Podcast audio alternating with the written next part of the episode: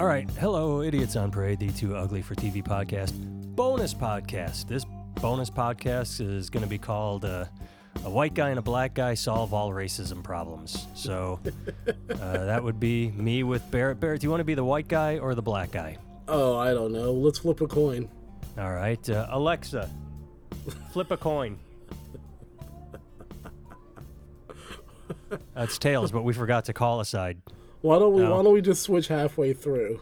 Oh, that, there you go. I mean, because right. basically, I'm a black guy who was who went to v- uh, white prep schools ninety percent of my life, and you're a white A guy white who guy grew up that- in a black In neighborhood. the ghetto, you, yeah. Right. So, Not for long, but enough to get a flavor for it. Yeah. I mean, so just from a stereotype standpoint, it's just funny. I know? never even thought of it that way, but it is true. I remember reading Howard Stern's first book, and he talked about that. I'm like, hey, I have something like it. I don't know. It was a sense of I liked Howard Stern. I thought it was, and then I, then you find out you have something in common. You're like, well, that's just cool. The difference is.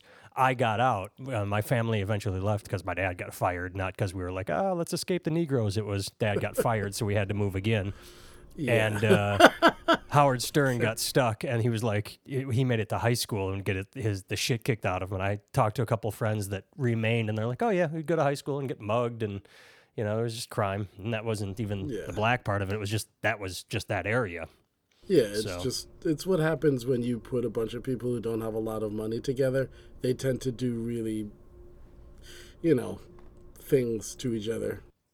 Yes. Well, let's quick before we uh, jump in on solving racism, as we are wont to do. Uh, you are Barrett Antar Goodwin, musician based in New York City.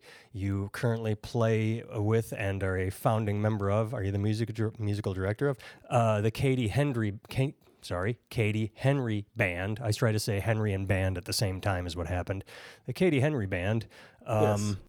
I get to see you for the first time in like 10 years next week know, because crazy. you guys, uh, your album is up for an award, Best Blues Album, and you're going to be three hours from me. So I'm going to hop in my car and uh, come visit you. What album is up for Best Blues Album? What's it called? Uh, it's called High Road, Katie Henry High Road.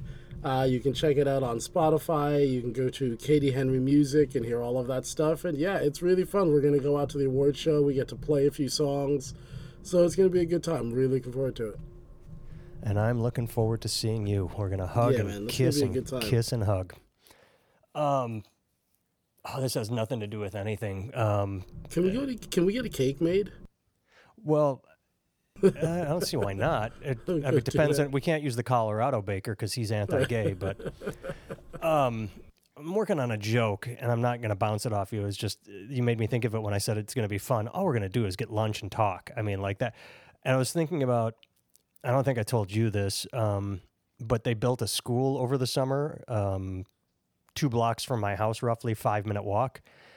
And when they announced they were building the school, I got so happy. I'm like, "Oh, Oh, holy crap. I, I get to, instead of getting in a car and driving my kids to school and fighting with the traffic and fighting with the other parents, I get to walk out the door with my kids and walk them to school. This will be so easy. And as I had that thought, I actively thought, I hope they never, like, I hope time travel never becomes real because if it does, I could never go talk to myself. I could never go like, "Hey, go buy stock in Apple," because then he'd say like, "Oh, cool, so we're rich," and he's like, "Yeah, hey, what do we do these days? Oh, we're a dad, you know, and we're excited that school is open." The the twenty year old me would punch adult me right square in the dick for being excited over a school opening, and then he would, you know, do everything he could to avoid this future, and I would not end up because this is a very boring life, but I like it. And if you'd asked young me if I would like a boring life, he'd punch me in the dick, you know? Do you think that if, like, what did you want at 20? what life right now would 20 year old you be like, oh, fuck yeah, I'm glad we did this? Honestly, probably 90% of what I'm doing, I just never saw the wife and kids aspect. And what I would have wanted at 20 is what I still want now. I would love this fucking comedy thing to get easier. I would love to be booked on merit. I would love to go to a place, get huge laughter and applause, and then not have to like remind them who I am when I am returning next year. Yeah. Like I, I'm, I got booked at a place this year. I'll be not this year in 2020. I got booked for next year already. It's my first time there eh, I don't want to give too much away because I'm I don't want to insult. Um, but basically, how do I put this? I, I oh here's here okay here's a way of doing it because I have six CDs out, so I can be very vague. Um, I recorded a CD there once. And I sent it to him, and you'd think like, "Wow, listen to all this laughter and applause." And he's promoting my club, and he recorded a CD here. I haven't been there in I don't know how many years. Uh, like you'd think it would be easier to return when you did so well that you made a record of it, where you're like, "Hey, this is on record. How much your audiences liked me." right.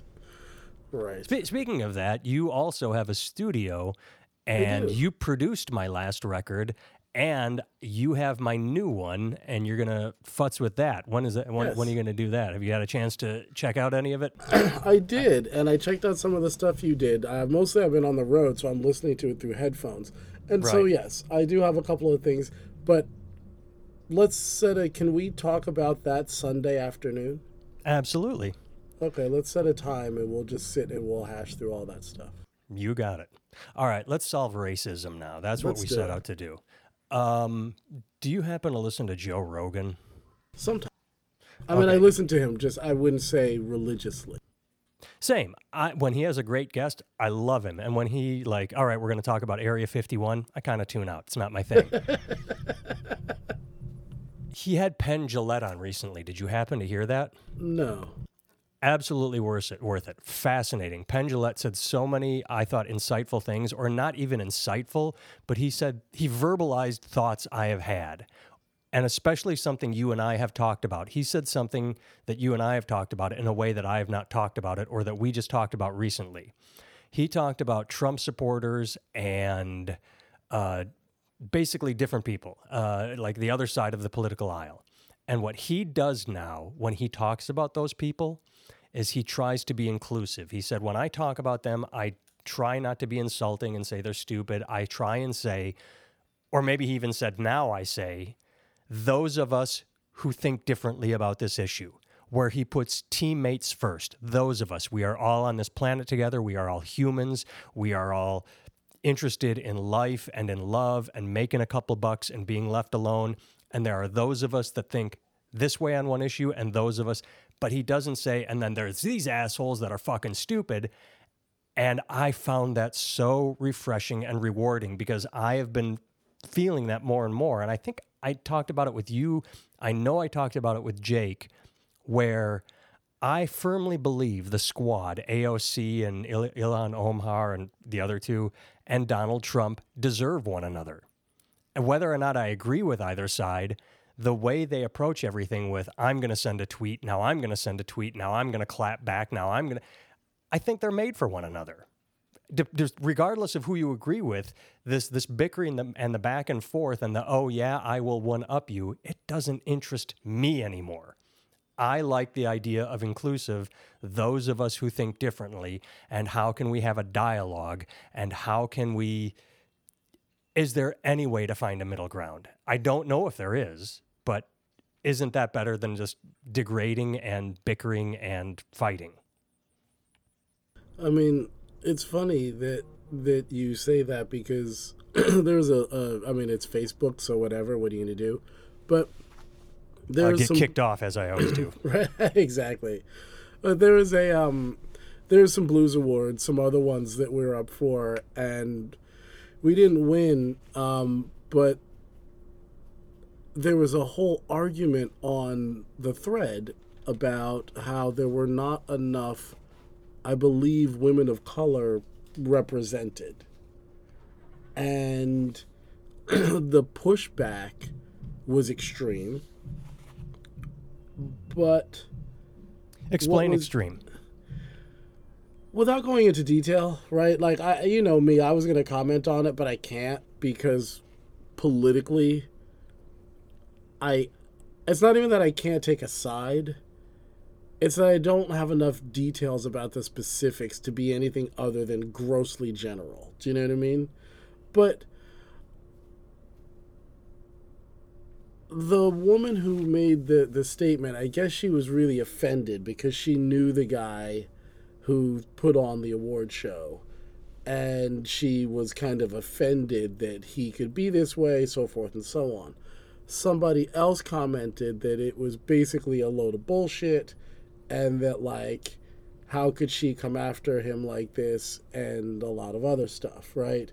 And it basically went back and forth with a bunch of people weighing in, you know, like a lot of people obviously being supportive, like, oh my God, there's not enough women of color represented in the blues, right? But the thing is that one of the other guys' points was that, hey, listen, these nominations are, you can nominate yourself. You know what I mean? Like, nobody stopped you from nominating yourself. Nobody stopped you from looking into what it takes to be a part of it. Just because you didn't do that, that's not racism. So, you know what I mean? Like, whatever. Yeah, can I And- interrupt you for one second? Uh huh. It makes me think of I don't know if you've, if you've heard of this at all, but I know it's happened at least for the last two, maybe three years, where on The Voice or American Idol, um, they they get a series of contestants, and it is very diverse. And then when the call-in voting happens, someone uh, of color gets eliminated, and then the cries of racism come out. Oh, that was clearly a better singer. That's racist. And it's like, or maybe the black demographic is not watching the show and white people are watching and they're just drawn to something or maybe maybe they, they're just not as good a singer as you think like maybe it's not institutional racism maybe it's just the way it plays out why do you have to throw that into everything No. And that was, I think, basically that was kind of the guy's, one of the guy's points, right? And as a person on the outside, I can say that we got nominated. We didn't nominate ourselves. Somebody nominated us. We didn't even know how it happened. You know what I mean? So we had no clue that there was that that if we wanted to be part of it, we could have nominated ourselves. Do you know what I mean? So I, I'm not gonna say that the people who didn't know that are at fault because uh, we didn't, you know, like we didn't know either, right? So whatever, right? But here's what I think a more interesting way to respond to that would have been. Wow, I'm really sorry that you feel that way. I know that throughout history, there has been a large policy of excluding black people, particularly black women, from many things throughout, you know, artistic, whatever, musical history, entertainment, whatever you call it, right? And I really sympathize with you as much as I can about what that must feel like.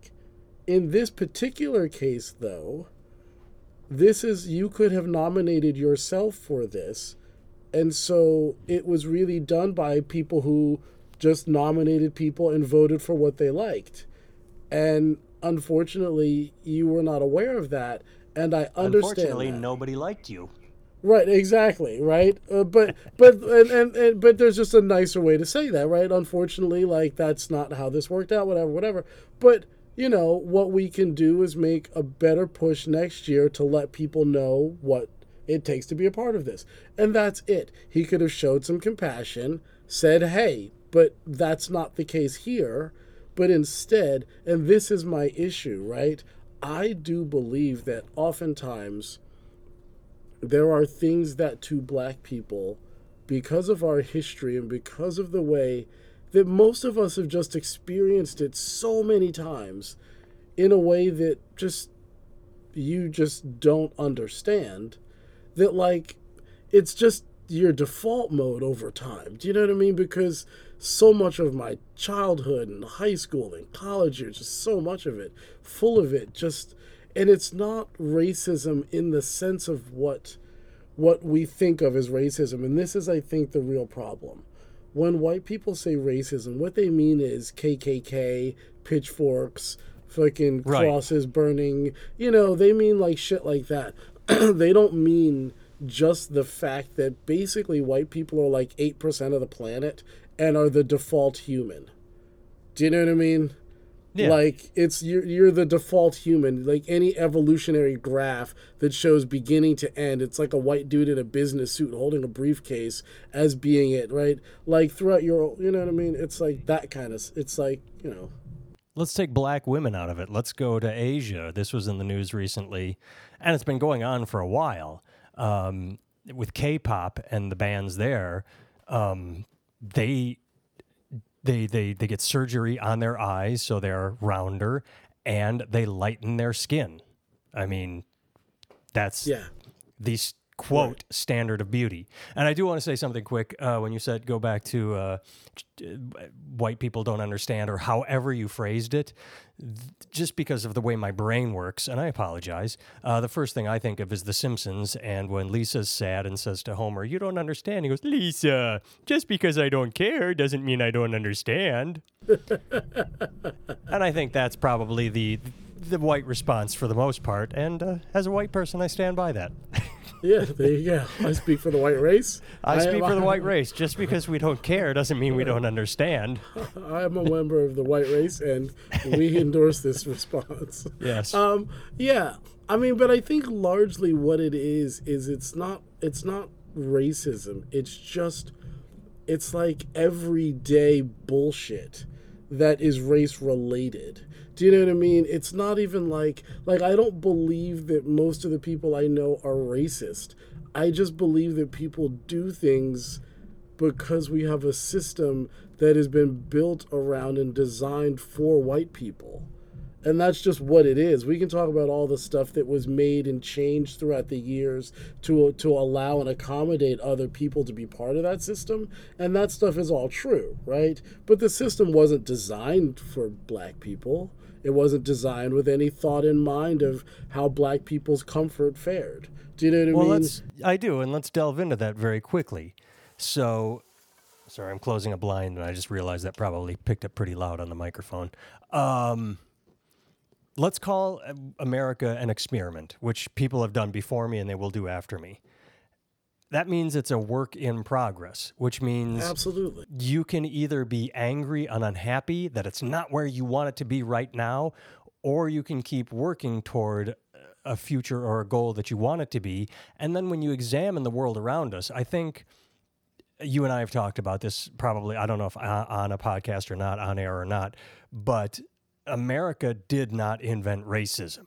You, I'll, I'll just go right back to Asia. You go to Asia and I'm not speaking for the now, but you look at the history uh, of wars. Man, fucking Japan and China hated fucking one another. Korea and I mean, they all for Yeah. just racist against. Oh, we're superior than you. And uh, Africa, part of the slave trade was, ooh, I have a chance as the kingdom of this tribe to eliminate this tribe by selling them to whitey. I mean, it's there there are it's it's so America actually as much as people want to call it backwards you say it was not built for black people. I hear you on that. It was not built for anybody what but white people. But that's changing. I don't understand the anger and the frustration. It's not where I want it to be now god damn it like that to me is kind of childish. And I and I get the frustration of having to live with it every day, or I I try and empathize. I just think there's a better way of going through than being because I know people that are just reactionary, and it's like tiring. Yes. One one one one guy I know uh, t- t- put on Facebook right after the election. Well, I guess all white people are suspect until I learn different. They're all on notice. I'm like, well, that's going to help. Good call. You know that that really helps your cause.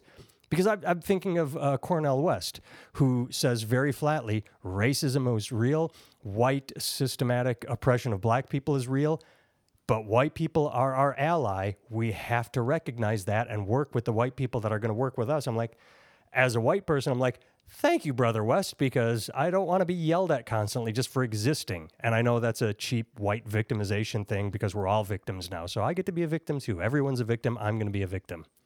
I mean, I think that this is. I mean, I there's a lot to say about what you said, but Sure. I mean, but partially what you just said is, I think this is the thing: is that for white men, this is new. This is new for you, This know is what I true. mean? Yeah. but this has been literally from the moment I was conscious, like the moment I have memories. I have been living the way white, the way you feel now is literally the way it is. Where like when you walk in a room, you have to think about what you say and can you do this and can you do this and is this person going to react this way? And you can't like the all that anxiety that you feel. The reason why it feels so crazy to you is because you've lived, you know, damn near fifty years of your life and no fucking experience with it. But for women and people of color, literally, we were raised through this feeling. So to us, we kind of have no sympathy for you. Like, you know what I'm saying? That. Like zero, because it's literally our whole lives. Do you know what I mean? It, like, we know nothing other than that. And for you guys, you're complaining about something that to us just sounds funny that you think that you know what I mean. So that I'll say that about that, right? But here's what I will say. I do think that when it comes to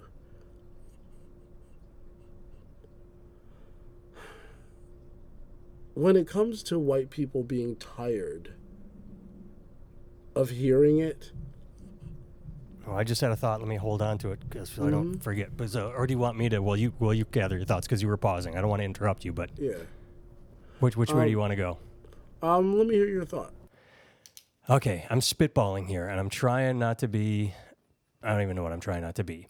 Do you think, as you said, living your life the way you did, shouldn't that make you more empathetic and more like, hey, welcome to what we've been work, living with our whole lives. Now let's work through it together, as opposed to the woke left, which I'm hearing, which is, yeah, you suffer, fucker. And I'm like, I, I don't feel like I'm suffering. I'm just saying, like, I don't give a fuck. Like, I tune it out. I don't really have much anxiety because I'm old enough to where I just don't care anymore. And I'm not sure apathy is a good approach to equality, where if you're going to yell at me, I'm going to tune it out. I wanted to be your ally, but you yelled at me. So it's like, all right, do you not think that having grown up in that system would. I'm not, I don't, I'm sure there are honkies out there looking for sympathy, but don't you think an empathetic approach to change is better than a, an indifferent one? on both sides because your indifference to the confusion of the new way of looking at things creates indifference on the other side and then it goes back to how this started shouldn't it be our team those of us you know who think this way and those of us that and we'd have a dialogue like you and i are having a dialogue as opposed to huh, welcome to my world fucker okay well i don't like your world so fuck you and then we have camps again then we have indifference breeding indifference breeding indifference I mean, I agree with you 100%. I think part of the problem is that. All right, here's what I think. I think that when it comes down to it, when white people are given the choice of between being free and being white, they often choose white. And Explain. So, I find that interesting, but I'm not sure exactly what you mean. What I mean is that like your liberation is tied directly to let's make it male female well, it doesn't matter. Your liberation as a white male is directly tied to my liberation right? There's no way because of the way that our histories are entwined in this country there is no way that white people can be free while black people remain enslaved as long as because we're so intertwined, like the way it's been, it's designed and the way it is, it's an ecosystem, right? Like there's an ecosystem here, and we can get mad at the immigrants for messing up our delicately worked out ecosystem, right? But we have one, and we've somehow. I don't know how else to say it other than when it comes down to it, what what what the problem that white people have that as I see it as a black person from the outside, speaking in broad generalizations, right? Just put that out there for all of the, the sugarcoating right? so that we don't all get I hurt mean, and cry like no, the white because, fragile well, snowflakes we honkies well, is. But but that's but it's not that. It's not even cry about it. It's not even. It's that I feel like part of it is that I heard I saw a meme today and it said here's a toast to all of us that grew up on Mel Brooks movies, and so we're not offended. We're not easily offended, and I thought that was hilarious because I'm That's like, fantastic. right. I was like, yeah, dude, like, right, like, I, these things don't actually offend me. I find them ridiculous and stupid and asinine and all kinds of things, but they're not offensive. They're just dumb, you know. But here's what I think, right? White people have an inability to see themselves objectively because you created a system in which white is always right. No matter what, it's always right. There's a there's the there's there's the right way and the wrong way, and the right way is always whatever white people decide. right? That's what it always is in this country. It's always been that way. And and so you have a system in which you have an inability to see yourselves as anything other than perfect. Right? And so when bad things happen, you guys don't actually see them because you have an inability to see yourselves as being anything other than perfect. So you've got school shooters, you've got these people running around, got all these crazy lunatics doing all this stuff, and everybody keeps going, oh, well, that's just a troubled child, individual. It's like, no, there's a problem that is creating children that are running around and grabbing their daddy's guns and going to a high school and shooting all of their buddies. That's a problem. But you guys can't see, and I say that loosely, you guys, right? Well, I was going to say because I, I agree with you. Um, I was going to go off something. I again, we just keep returning to Facebook because it's so pervasive. Someone posted, um, and this is this has been nothing new for at least two or three years now. Um, a study by the FBI or uh, Department of Homeland Security, someone that said white males or white supremacy is a bigger threat than Islam or Islamic terrorists in America. And most often people agree with that, but every so often I'll see someone post that and someone will take a counterpoint and argue against it. And I'm like, have you not been paying attention? Have you not seen the, the repeated school shooters and the the lone the always lone gunmen? They have something in common, and they look more like me than they look like you, Barrett. Like, and, and, and, and yet people can't see that. There's the FBI did a thing like in 08 or 09 about how white supremacists are one of the biggest threats because they're infiltrating the armed forces and the police forces all across the nation systematically. Like they're literally planting people in to become high ranking people and promote their buddies. And they talked about this. And then you have shootings, and everybody goes, that's not racism.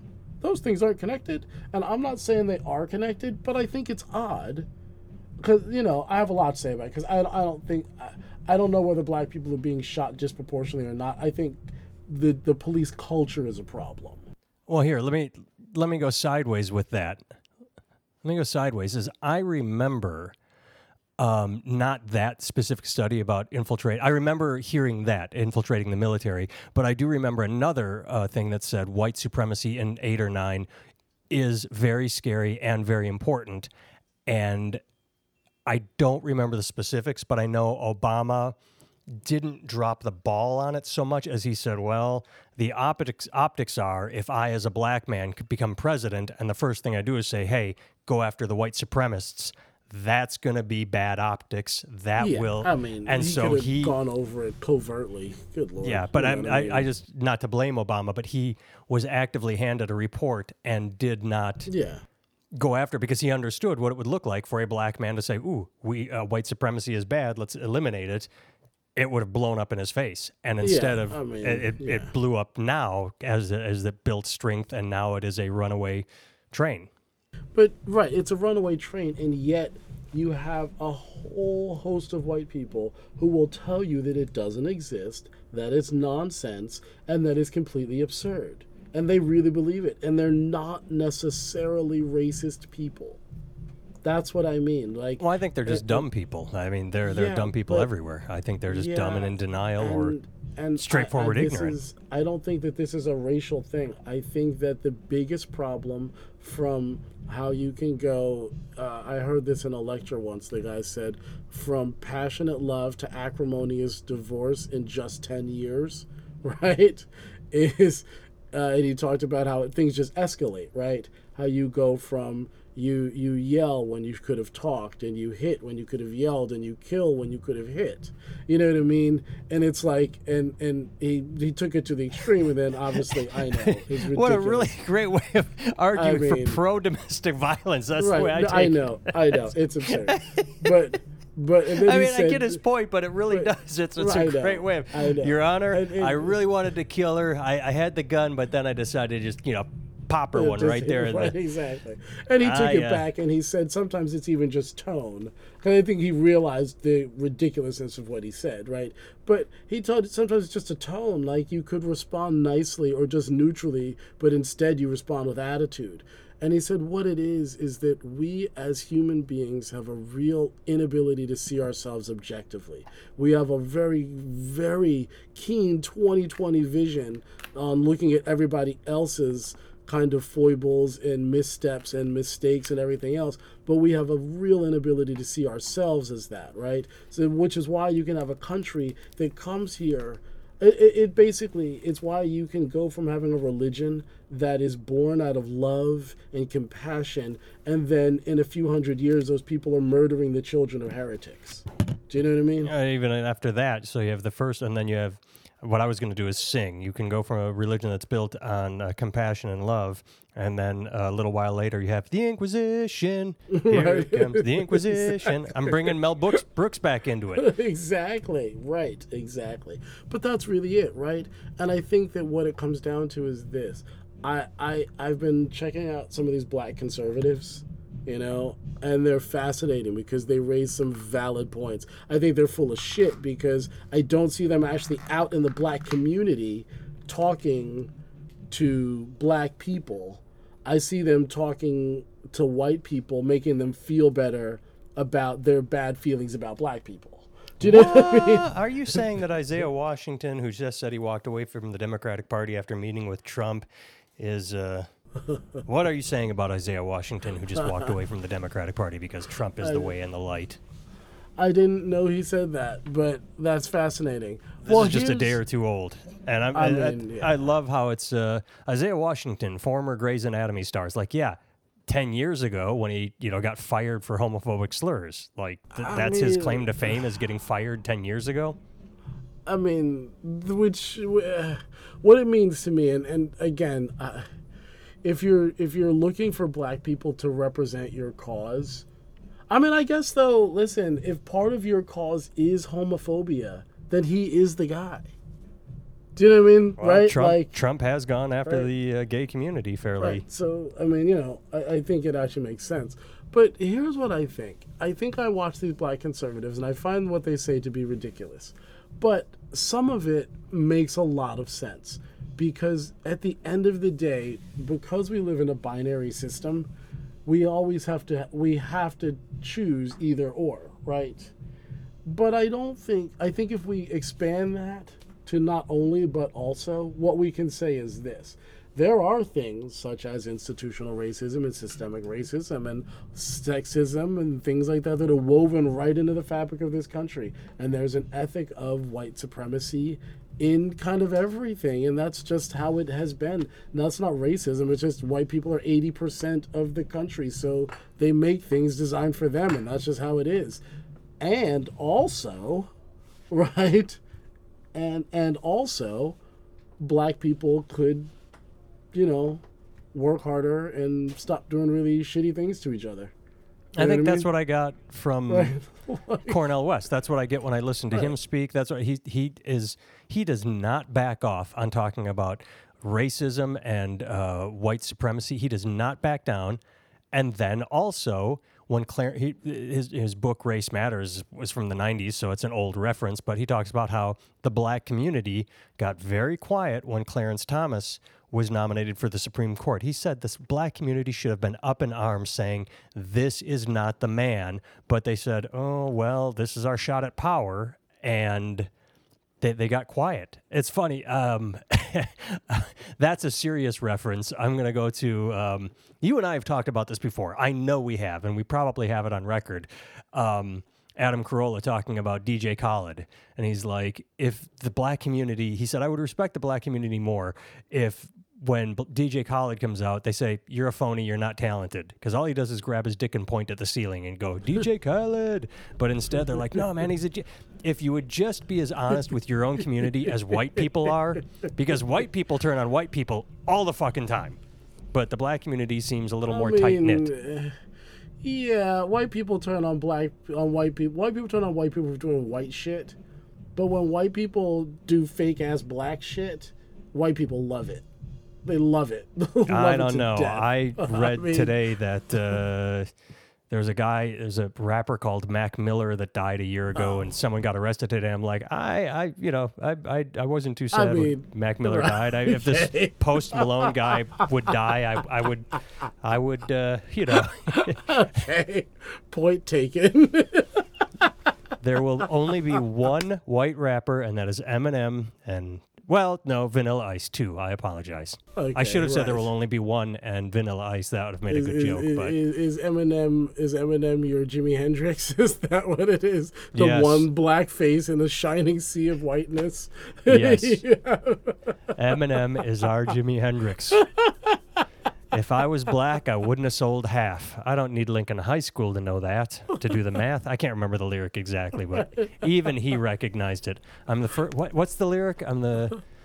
Uh, I don't know the lyric. I'm the first white man since Elvis to steal black music so selflessly, selfishly, or whatever. Like, he, he just full out admits it. Like, yeah, this is what I'm doing.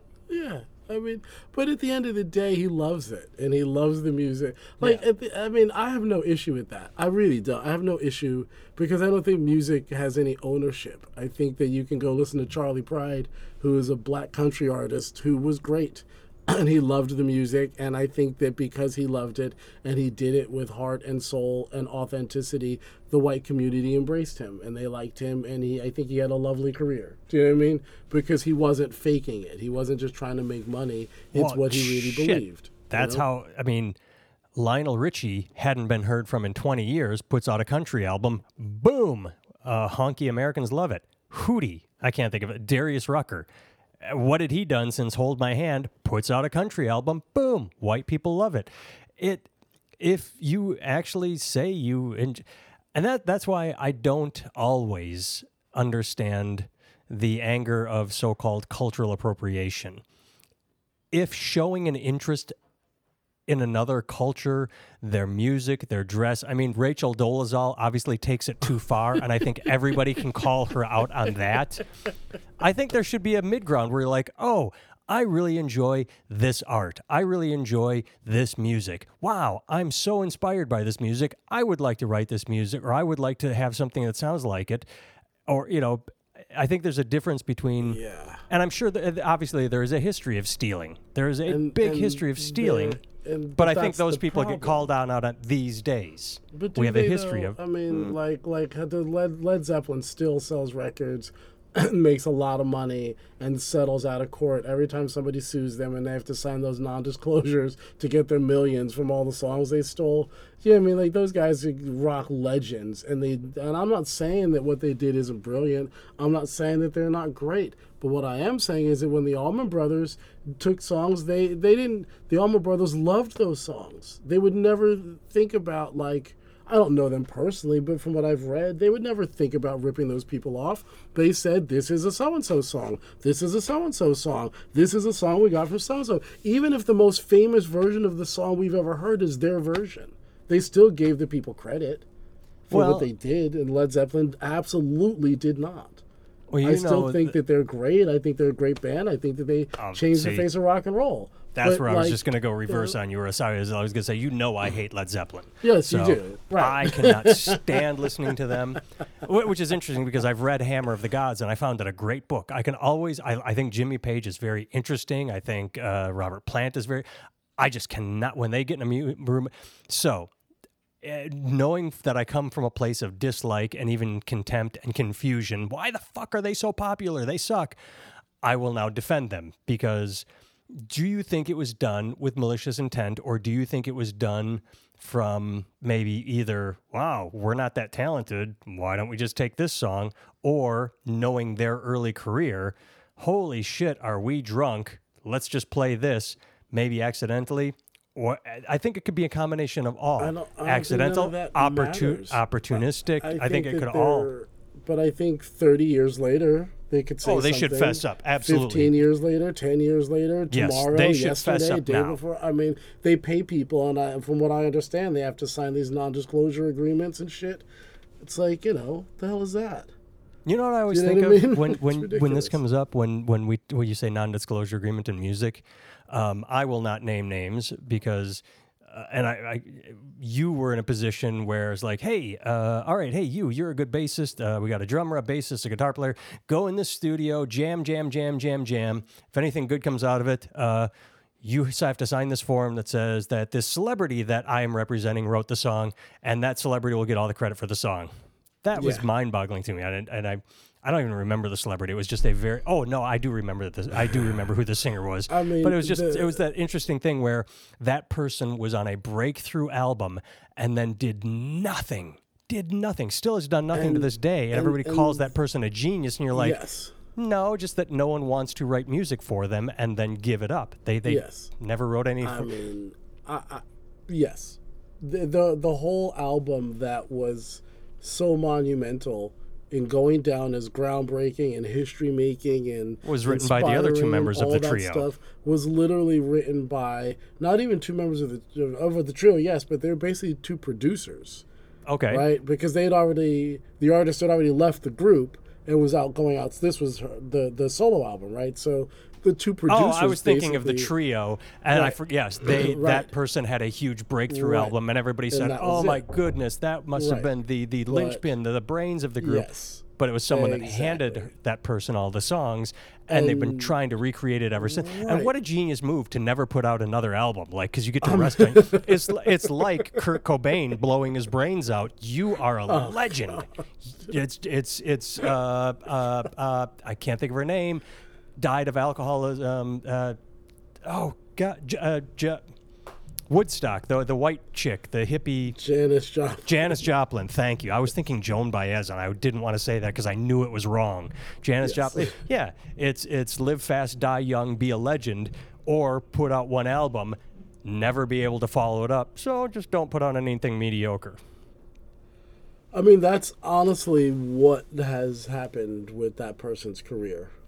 Like, as shitty as my experience was with that whole thing, it wasn't even shitty. It wasn't a bad experience. It was just, it was very. No, it's just I'm not signing this contract. Yeah, it was just. and it, and it was more just like, well, this is just absurd, and and it didn't even matter because the album never came out, so it never saw the light of day. So anything that we did was just utter nonsense. But like the this is again, this is what I mean.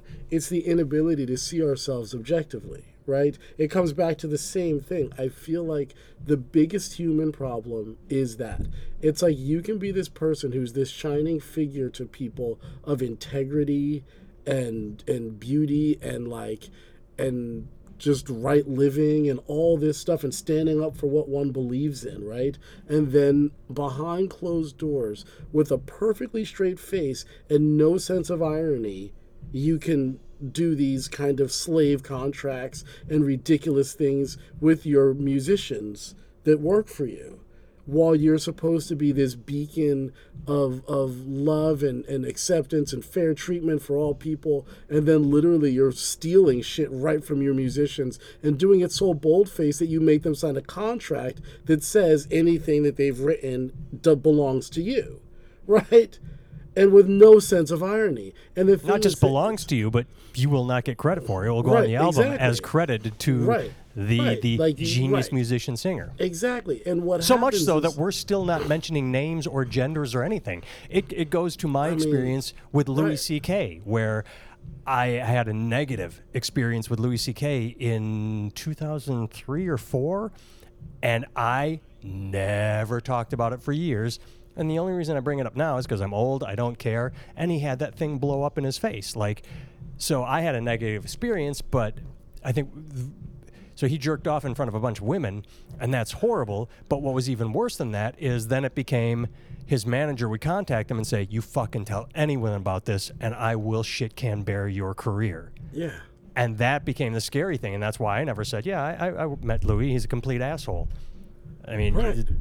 right because it could, it, and he could still fuck with my career. I'm a nobody, you know, but he could, he could still probably make a phone call. Hey, don't hire this asshole. He's talking about me on this podcast no one listens to. his and his four listeners aren't going to come to my show. Exactly. But Yeah. I'll argue. I've, I've gotten in, I got in a Twitter fight with this super woke white guy uh, when Louis C.K. took the stage and made a joke about pushing the fat kid in front of you at a high school shooting. This woke white guy was just so angry and saying, "How dare Louis C.K. You know these blah blah blah," and I'm like. Were you there? Does it matter? Like the people in the audience laughed. If you don't like Louis C.K., don't go see him. Why are you getting all angry over something he said at a performance you were not at.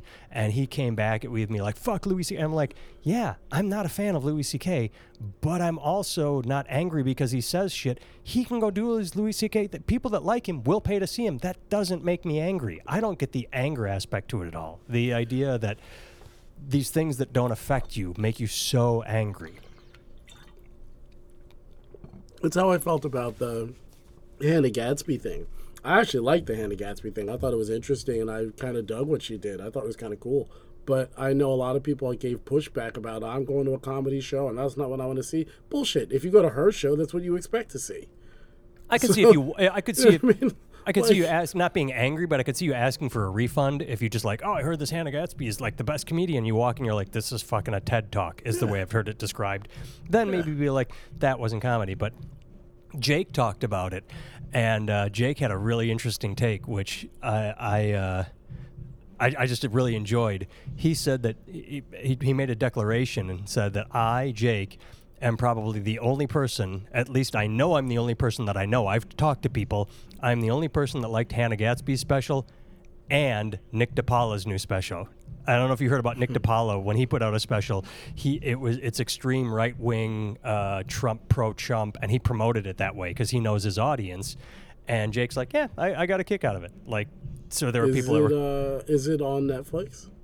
Uh, he put it on YouTube because as it's pro Trump, no Hollywood will touch him. He's he's ah. persona non grata because he's saying the wrong things. So I believe it is on YouTube. I haven't watched either, so I have no opinion on either. I just sit back and watch people get angry and go, I haven't watched either, so why do I care? Hannah built her audience, good for her. You know, Nick.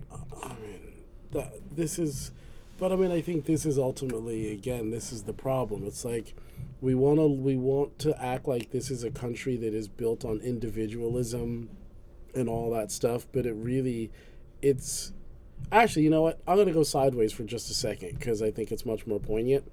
And it was I, a good I, movie. Uh, yes, exactly. Um, I, I read this thing the other day, or saw something on YouTube, which means it must be true, uh, that said that um, in this country, liberal people, there's five basic traits that our brains are pre-wired for as as babies right? We're kind of pre-wired for these things. Um, they're basically not blank slates, but they're pre-wiring like your computer's pre-wired to take a certain voltage. You know what I mean? All right. And and so I forget what all these things are, but basically, in a nutshell, it's like openness, compassion, fairness, blah blah blah, all this stuff, right? And these are all things that we all agree on. Some of it is like order and community and rules. And it basically comes down to what you would imagine if you broke it down into liberal and conservative, right? I was going to say, I think I know where you're going. I've read right. a book about this, about the conservative and, mind and the liberal mind. Right. And they're saying that, like, at the end of the day, it largely just has to do with how you were raised. You know what I mean? It has to do if you were raised with certain kinds of things and certain kind of beliefs and you're you're you came from a community that is high in this then this is the way you think. And if you came from one that's high in this this is how you think. And so forth and so on. It doesn't mean that people don't jump camps. Plenty of people jump camps you know? But in general this is isaiah washington just jumped camps. There you go. Well did he? Or, you know, or was he just a black guy who like this is what some of the black conservatives are saying oddly enough. They're saying that black people are raised really conservatively but vote liberal all the time but if you look at our family like the ways in which like what we value our values are largely conservative I don't really understand exactly what that means because I don't know what conservative values are. But I do know that in most, like, most middle class, working class black families, what is important is God, family, you know, education, hard work.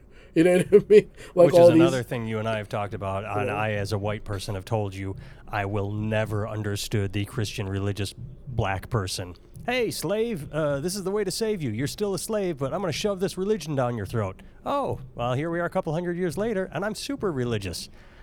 I mean, Boggles then- my goddamn mind. But, why- but why would any woman be Christian then? You know what I mean? Like why Exactly. any, you know, like why? You know, I mean, you know, it, it, it's like I, I think we we believe what we believe and we hold on to the things that make us feel good.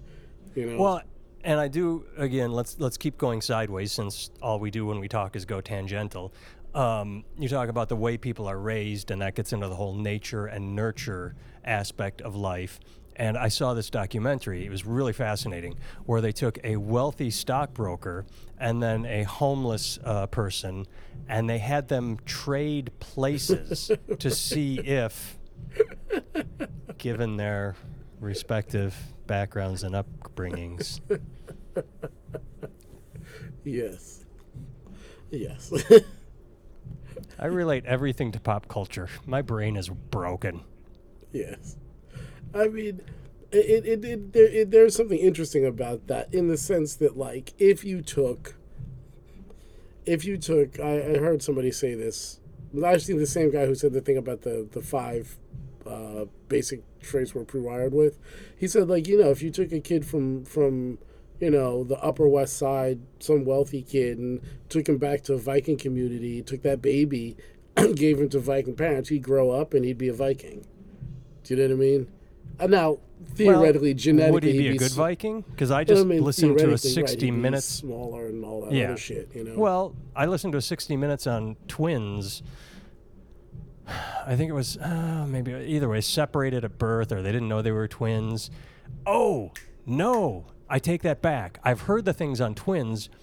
This was a swapped babies at birth. They did a thing where the, the baby went home with the wrong family and they found out at age 30 that they had been swapped.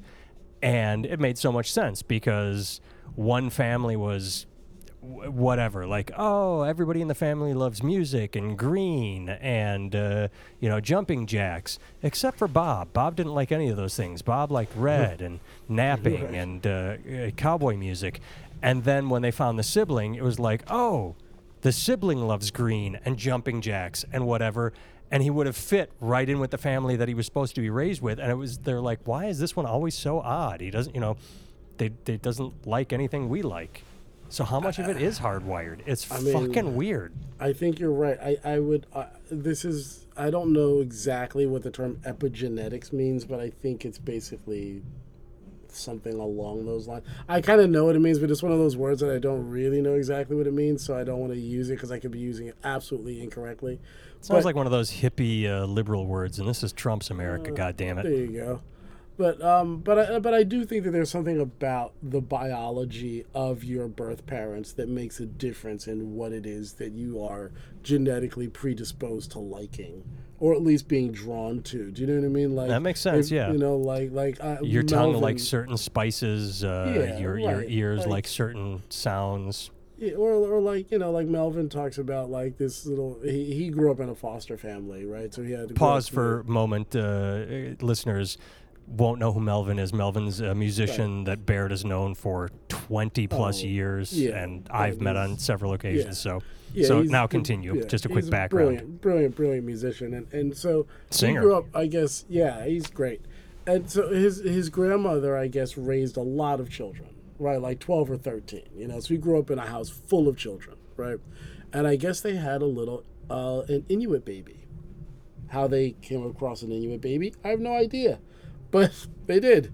And the baby literally in the in the in the wintertime wanted to sleep outside. You know what I mean? Huh. Because you know, and in the summertime it was miserable, miserable.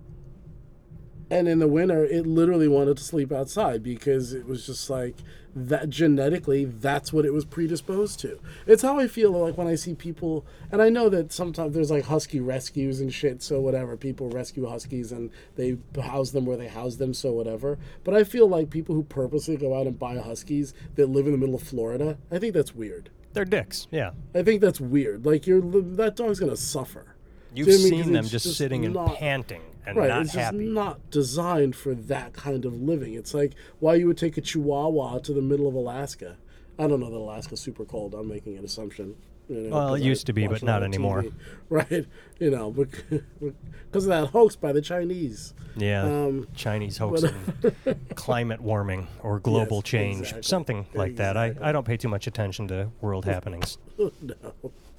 But uh, I do pay attention to my grumbling tummy, though, and yes. yeah, we're almost bumping up against an hour, so people probably tuned out about uh, 55 minutes ago.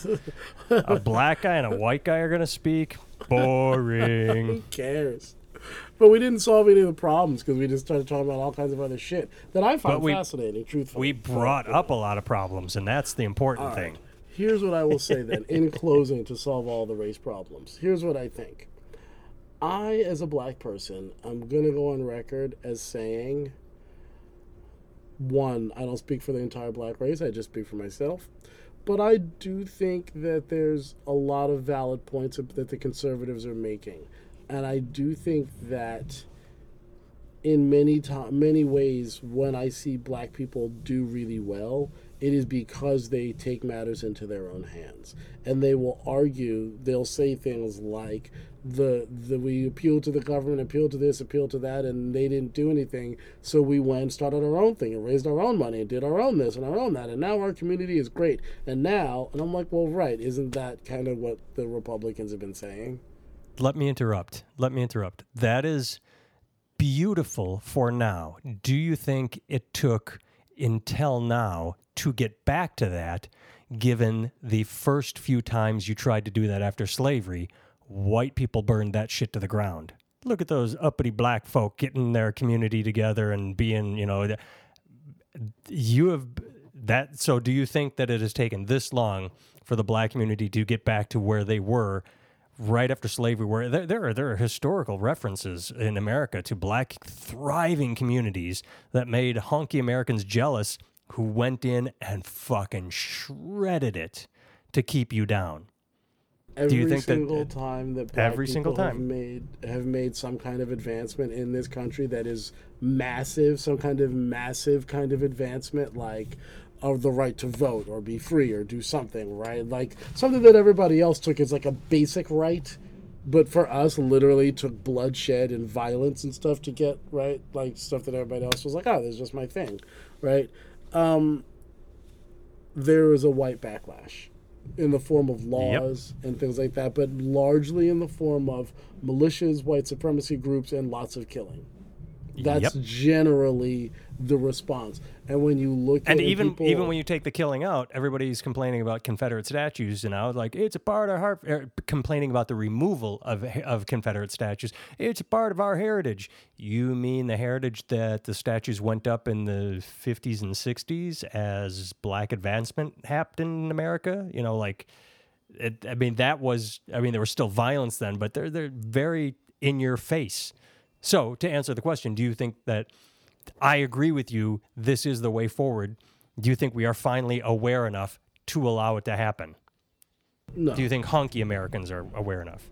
no, because No, you think we're going to add more laws or burn things down? You think I think there will people that will try to add laws, or there think will people that try to hold it back. But I would hope that we are somewhat more aware of the bullshit that goes on.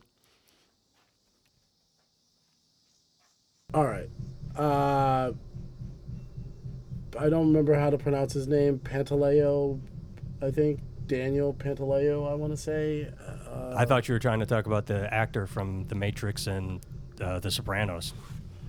no. Um, the guy who choked Eric Garner. Oh, the cop. cop. Yes, yes. All right, so they fired him, right? And my, I now listen. I heard this stuff secondhand, so I don't know this is true. I heard it from a friend who I don't know where he heard it from, but I heard basically the New York police force has literally decided not to do their job, and so they're not arrests are down like fifty percent, and they're just decided that because they fired a guy for choking a guy using an illegal chokehold, that they're not going to go to work. Well, it's they're they're protesting with the mayor, the firing of it, uh, the the firing. They're pissed at De Blasio, but uh, do we, we? I don't know if we have time to go into this whole thing because I will say the chokehold. Yeah, should he have been fired for that? Should have happened then, probably. However, or and also, the thing that gets weird is there is a nine minute tape of, all right, we need to talk to you. Fuck you, man. Fuck you. I ain't going with you. Fuck you. And then at some point in the nine minute tape, there is a 10 or 20 second chokehold after much back and forth. And this is where it gets into really questionable. Is it victim blaming or, you know, why does it lead up to that to where you have exasperation and Jesus fucking Christ and now he's in a chokehold? I mean, it's not I think everybody thinks it is all right. Now chokehold step number one. They I mean, forget but- the uh, but- nine but minutes. I I, but but but so let's say in the nine minutes the guy said "fuck you, fuck you, fuck you," I hate you, and I wish your mother fell down of whatever. I would have been your dad, but the dog beat me up the stairs, right? Yeah, and and If- I'm not saying the- that the chokehold was right. I'm saying if uh, the like chokehold is an illegal thing that they are not supposed to do, then that's kind of where it is. That's kind of where it ends for me. It's like it's like the it's like the fucking uh, what's his name down in Florida, who shot the guy, uh, shot oh, Trayvon Zimmerman, Martin. that Right, fucker it's- it's should like- be in jail. That again, Well, that's well, just I mean, shitty listen, prosecution. Like, like whatever, like whether or not fear for his life, all that stuff. Listen, the minute the nine one one operator said, "Don't go after him, sir. We got this," that's the end, right there. Yeah, he well, did not Zimmerman's listen to something, and Fucking it's like, guilty. Right? It's like, That- uh, well, listen, We've guilty, talked about- not guilty. It's like. He, he he theoretically obeyed a direct order from someone who works directly for the police department or with the Disobeyed. police department. Disobeyed. He disobeyed, right? So it's like, so at that point, everything after that is wrong because had he just done what he was told, right? Had the guy not used an illegal chokehold, just tased him, or whatever, then we could be having an argument about should he have tased him or not, but the guy'd still be alive. I was just to say, because do you remember um, 10, 15 years ago when all the outcry was tasing? Like, how dare they just go straight for the taser? Tasing is the worst thing ever. Do you, I mean, imagine if we could go back to tasing as opposed to shooting and killing. Holy shit. Who would have ever thought 10, 15 years ago would say, yeah, tasing, that's the way to go because otherwise shit is going to get out of control. And one last thought. I when it comes to Zimmerman, that piece of shit, I watched because they televised it, and I watched some of the prosecution, and I t- just watching. I'm like, this guy's gonna fucking lose. This is the guy that got C's in college, and that's why he is a government prosecutor as opposed to owning his own law firm. He was just inept, and that that's how um, uh, Darden and Clark lost the OJ thing. I mean, just they, they I, I don't mean to be insulting to them, but nobody goes to law school, or maybe precious few people go to law school and then get out of it and say, hmm, I could have my own practice, or I could get into government law and, and work for, you know, it's it's not well known. It's not known as being a great paying, satisfying, um, easy, low stress job. The best of the best don't end up there. But again, right, we have created a system in which being wrong or being right is irrelevant. Having a better lawyer is what is most important. Uh, yep, Again, and that's shitty. But, everybody knows that, and yet we will talk about things, people not having privilege. I'm not saying white privilege, black privilege, male, female. I'm just saying that, Money like, privilege. Right. There's a certain like how can we we make we allow for this to happen, and so we all strive just to be able to become the oppressor. Like that's what most people want to become. They want to get high enough up that they can just make somebody else feel shitty like they felt. And that goes back to Clarence Thomas with uh, what uh, um, Cornel West was saying. And I'd, I'd read this somewhere else that there are two types of people that when they get to the top, they, they, they extend a hand or put the ladder down and say, All right, everybody up here. Whereas Clarence Thomas made, Cl- Thomas made it and then looked at the African American community and said, Ha ha, and pulled that ladder up behind him. I mean, well, what he says is, if I can make it, you can make it too. I didn't have any help. You don't need any help. And it's like, well, I don't, know, I don't know that that's what he said, but I've But heard didn't that he argument. help? Didn't didn't they research and go through and say, "Oh, you had this, I this, and this"? That's- I don't but remember this is, exactly. This is the thing, and this is what this is when we talk about things being institutionalized and systemic. That's not meaning white people, black people. It just means that there's a sense of nepotism and and familiar familiarity and favoritism that goes on in certain groups that really don't seem like it's like if it, it- like there's people who say things like, "Oh well, I got my union job and I got it fair and square," and it's like, no, you didn't get it fair and square, right? Like your daddy was friends with the guy at the thing, and he got you all the answers to the test in advance, so then you could go in and you could ace it and get the job. And you say you got it fair and square, and I'm not saying you're not good at your job. and You're a third generation version of this, right? So of course you probably are good and you do a great job, but let's not say you got it fair and square. Do you know what I mean? Like, like, and we do that all the time. I do that. Half the good gigs I've gotten, I got because I knew somebody on the gig. Plenty of people who are just as qualified as me, but I got it because I know somebody. That's I've generally done how it. the world works, right? on the That's, very rare Right. occasion I get to bring a comedian with me, I call someone Right. I know. I don't go to the open mic and watch 10 people and then pick the one I like. Right. I know someone that I've known for several years, like, all right, I know he can get the job done. And, and I am not there, is- out there searching for new. I am just like going with reliable. Right, and the problem is, is that, is that wrong? Right? Should you be going now in terms of your own personal comfort and stuff? You got to drive in a car with somebody. You got to do all this stuff. Of course, you want somebody you know and like, and are trying to help. Right? You want to extend a ladder to a person who's your direct friend. But I suppose if your job was to make comedy better, you'd be out there scouring for people you could give an opportunity to. And I suppose that is where, like, I feel like that's where the conservatives and liberals differ, right? Because I feel like the liberals would say, in a broad sense, you should be out there looking for new young talent that you can help and promote not helping out your cronies because that's crony capitalism. But that is ultimately like I don't know which one is better. I think maybe a combination of both. You know, I, I don't know, right? Like, is that wrong? Because it's wrong if a business does it, but is it wrong if you do it? I don't know. It gets Neither weird. do I. It's a weird, you know what I mean? It's a weird middle ground. You know, I, I don't know.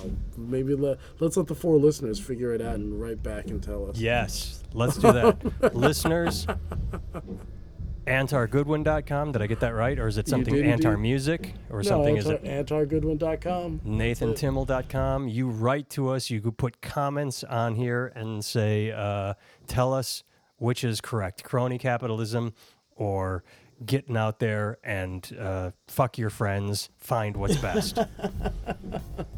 All right, my friend. Yeah, man, it's good to Good talk to talking you. to you. All right, kisses. Mwah.